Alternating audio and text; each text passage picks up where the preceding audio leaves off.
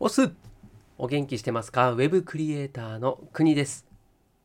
この番組は飲食店を脱サラしてスキルゼロ経験ゼロでネットの世界へ飛び込みフリーランスとしての日々をお届けしながらあなたを元気にしちゃうそんな番組でございますと。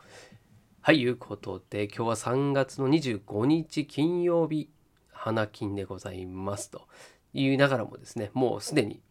その日付が回ろうと終わろうとしているこんな時間にまた収録でございます。今日もねもう何でしょう。こうタイミーにはまっているということでですね。はい隙間バイトアプリタイミーの仕事。今日はね4日目ですね。はい、えー、4店舗目ということで、えー、いろんなお店をですね経験しております。で今日は実を言うと以前自分が会社員としてですね働いていた飲食店の以前僕が店長だったお店そこでですねタイミーの募集があったので行ってまいりました。はいまあ、こっちの具体的な話っていうんですかね、えー、自分の感想だったり気づきみたいのは、えー、メンバーシップの方でですね、はい、お話ししていこうと思いますのでそちらの方もですね是非ご期待いただければと思います。まあ、どれぐらいの人がですね期待をしているかっていうのはちょっと分かんないですけどね。はい、で今日こっちのね通常放送のテーマはお金も経験も1の積み重ねですよねっていう話をしたいと思います。まあ、よく聞く話ではありますよね。で僕も小さい頃からかな1円はなんなんて言われたかな？1円を1円を笑うものは1円に泣くこれ聞きますよね。でその当時、まあ、僕が考えてたのはその1円をまあ、無駄にするとか、ね、1円を粗末に扱う人っていうのは結局のところね大金を持ったところでその1円のありがたみに気づいてないからダメだよねみたいな。ざっくりだけどね、まあ、そういう、まあ、ニュアンスで受け取ってたんですよね。で、まあ、その1円をに笑うっていうのはさ例えばですよ道端にね1円が落ちてたという時と1万円札が落ちてた時とどうでしょうね。そのその時の見つけた時のテンションってどうですか？僕はね今もそうなんだけど1円が、ね、道端に落ちてるもしくは10円でもいいや10円が道端に落ちてる時っていうのは結構ねその時その時によるんだけどスルーしちゃうんですよね。で1万円とかが落ちてたらささすがに拾いますよ。で、まあ、拾ってそれを自分の財布に入れるってことはしないですね。まあこれ日本人独特なんですかね。こう警察に持ってくとかもしくはそのお店でそういうねものを発見した場合であればそのお店の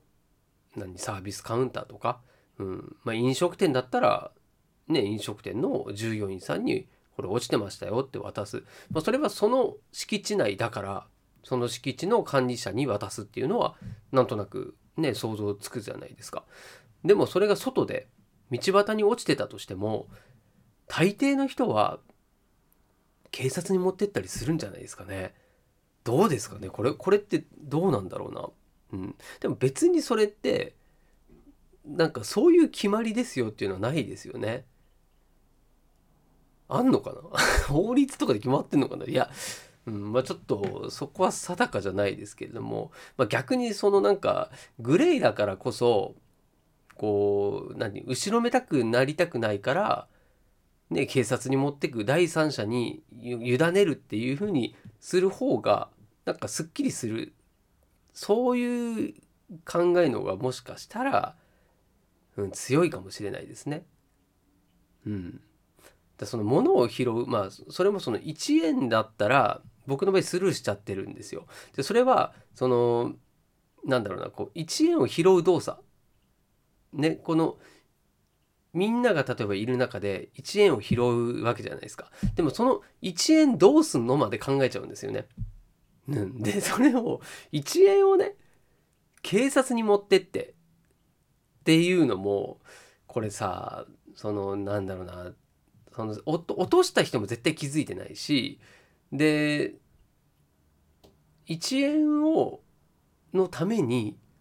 自分の時間を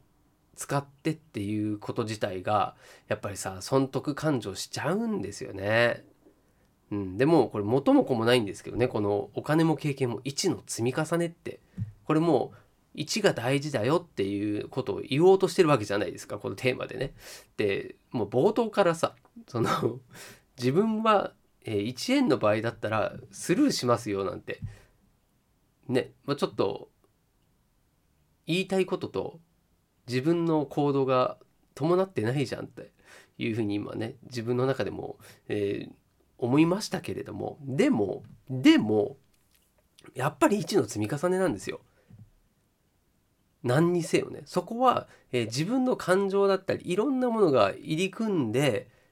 その本当に1の積み重ねだよねって分かってるのにできてないそういう自分を、まあ、見つめ直そうよというような話なんです。だからこれはもう自分に対しても言ってることなんですけどね。はい。なんで、まあ、今回はねそのお金も経験も他のこともそうなんですけどとにかくその1を一つ一つを積み重ねようよっていう話をしたいと思いますんで最後までお付き合いください。これからがね本題になるということで、はい、では行ってまいりましょう。はいねまあ、1って何なのっていうところからなんですけど、まあ、先ほど言っていたそのお金っていう部分で言うとまさに1円なんですよね。で、まあ、これが1万円も1万円っていう単位がありますけれどもこれも厳密に言うと1円が1万枚っていう、まあ、積み重ねじゃないですか。でさらにはね本来はその前段階ではねこう1銭10銭ってまた違う単位があったりするから、うん、本質的にはね1円の積み重ねじゃないかもしれないけれども、まあ、今現代においては最小単位は1円ですよね。だから1円を1万枚積み重ねることによって1万円になるわけなんですよね。つまりこれは1円が集まってる集合体なわけですよね。決して1万円っていうお金が札はありますよ札はありますけれども最小単位で考えていくとそういうね1円の集合体ですよという考え方ができると。でこれ文章も同じで文章記事ねブログだったり誰かが書いた、ね、記事ありますよね本もそうですよ、まあ、そういう文章もですね一文字ずつの集合体なんですよね。私はって言ったら和と他と死と和が積み重なってそれがですね結果的に私はっていう表現につながってるわけですよね。だからお金も一緒でそこには私はっていうもののこの文章の意味を知っている人からするとその私はっていうのはあ自分はって言ってるんだなっていうのがわかるじゃないですか。でお金も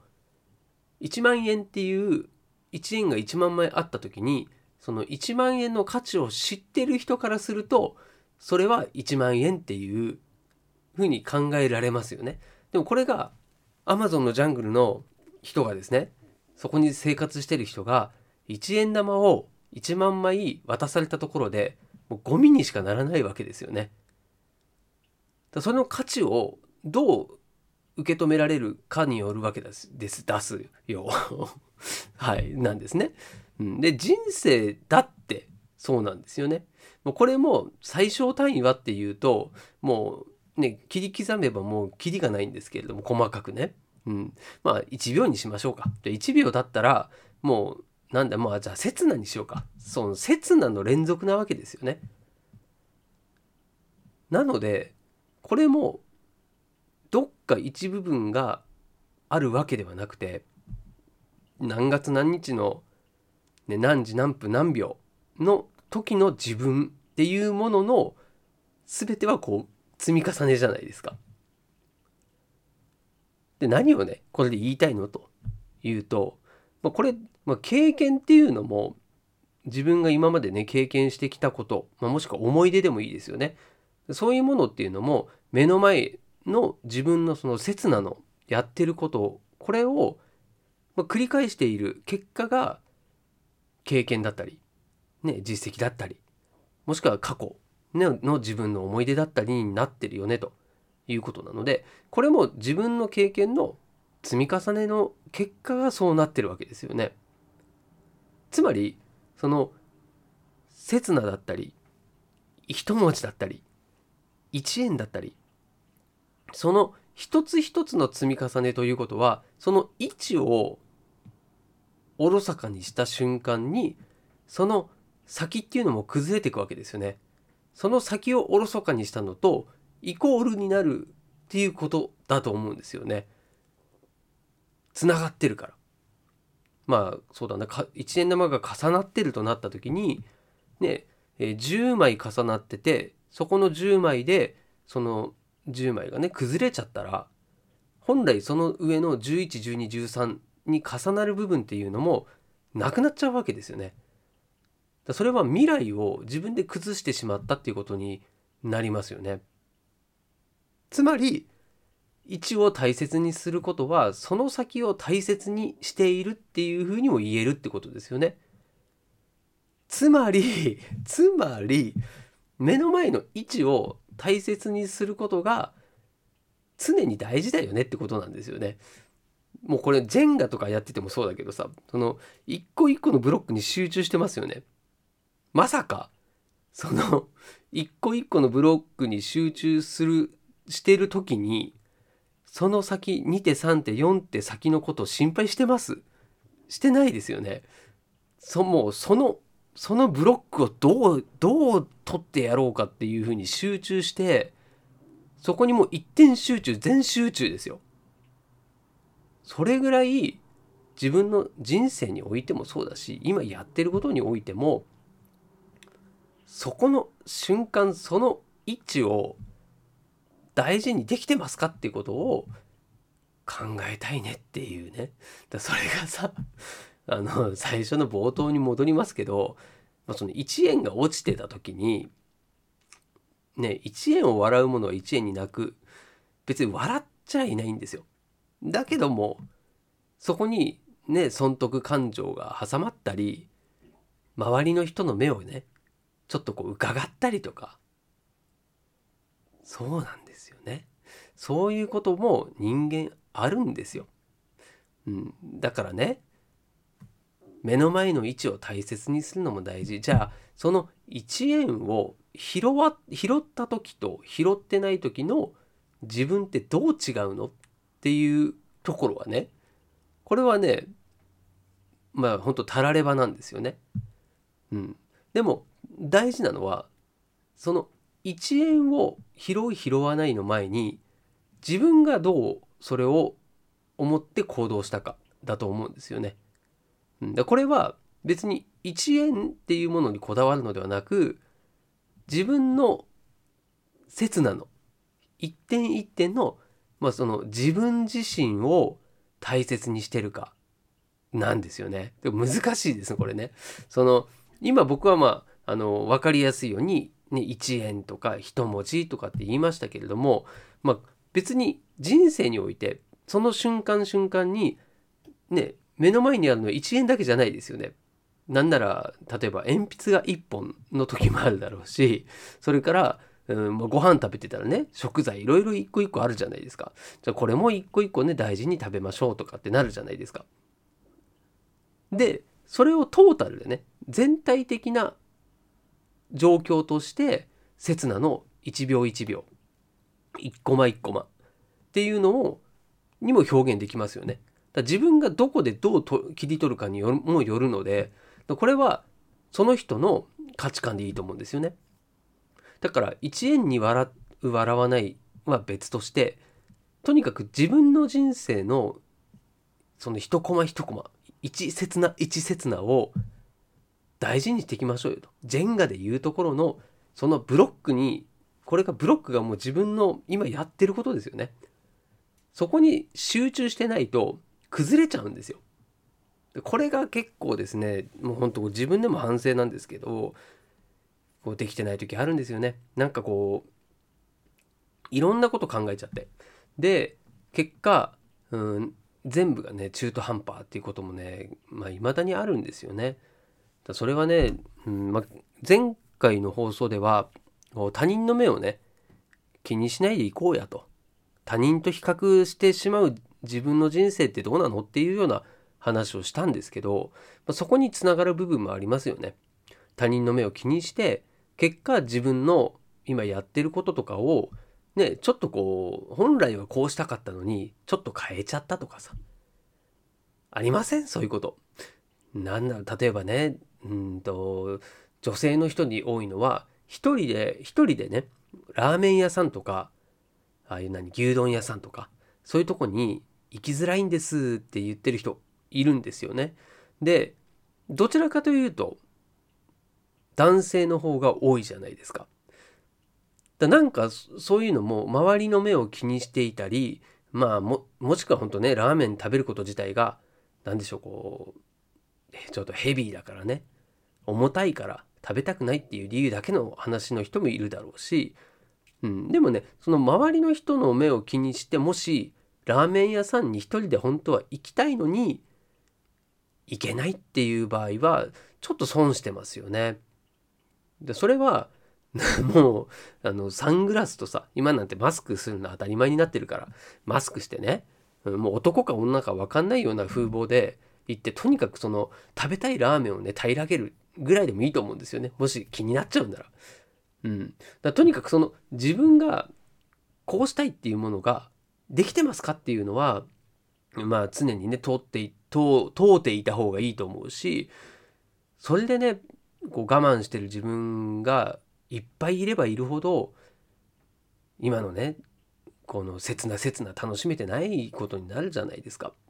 うん、でまあ時にはね我慢をしてですよ。その先にこういう未来が待ってんだよねっていうそういう時もあるしつまりはね目の前の位置を大切にすることが一番だよねというのをですね今回はお伝えしたかったという話でございます。まあ、うん、僕もねこう今までのね人生振り返ってもこう毎毎回毎回ねそういう自分の人生を一番その時その時を大切にできたかっていうとそうじゃないんですよね。ま、もしくはね自分の時間を犠牲にしてでも、えー、何か違うことにっていう時もあったしなんならそのね会社員で働いてたらこう会社のためにとかさあと家族のためになんてさいうふうに言ってた時の方が多いですよ。うん、で今もねその自分が、えー、例えばねやりたいこととやってることもうこれが、えー、イコールになってるかっていうとやっぱりねそこはギャップがあるんですよね。今これやらないと先のこれができてないみたいな。できないかもしれないとかもしくはそこに到達しないなんていうことがやっもうこれあるので、うん、問題は自分がねそこに全力投球でもしくは大事にですねその一瞬一瞬ができてるかどうかがいいしそれを納得してやれてるかどうかなんですよね。うん、だからもう本当その自分の視点っていうのが、うん、どこを向いてるのかだしあとは自分自身に嘘をつくことはしたくないなって